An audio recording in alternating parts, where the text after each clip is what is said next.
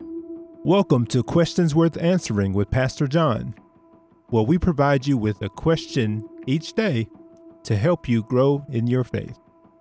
If you ask professional athletes one of their biggest pet peeves, many of them will say it's television pundits who critique every facet of their game. These athletes spend countless hours in the gym at their craft trying to hone it, only to have men and women in air conditioned studios lob criticism for every perceived flaw in their game.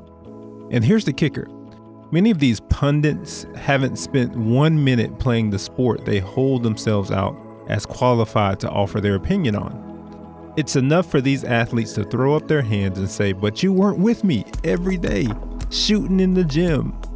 In other words, where were you? And that's the question I have for you today. Where were you? Job knows this question all too well. In the book of Job, we see a very honest and reflective man who had lost everything he had. He begins to question God and at points wondered if God was really opposing him personally. God listens to 37 chapters of back and forth between Job and his friends about God's sovereignty, Job's possible sins, and the problem of evil. Finally, in chapter 38, God speaks up.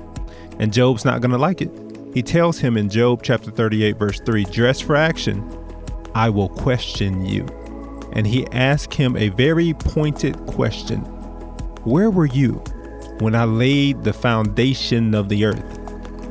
When God was laying the foundation of the earth, he didn't need Job's counsel. When he set up the cosmos, he did so without any human input. There was no way that Job could now feel adequate enough to offer God counsel or advice on how to sovereignly reign over all creation, including Job's own life.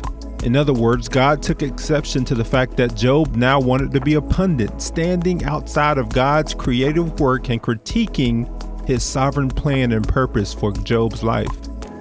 Job wasn't with God in the beginning when he laid the foundation of the world, so he has no right to offer him counsel on how to sustain that creation.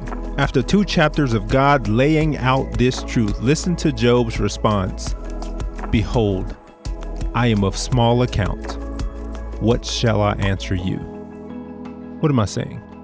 When you see God's majesty, then you can't help but look to Him for the answers.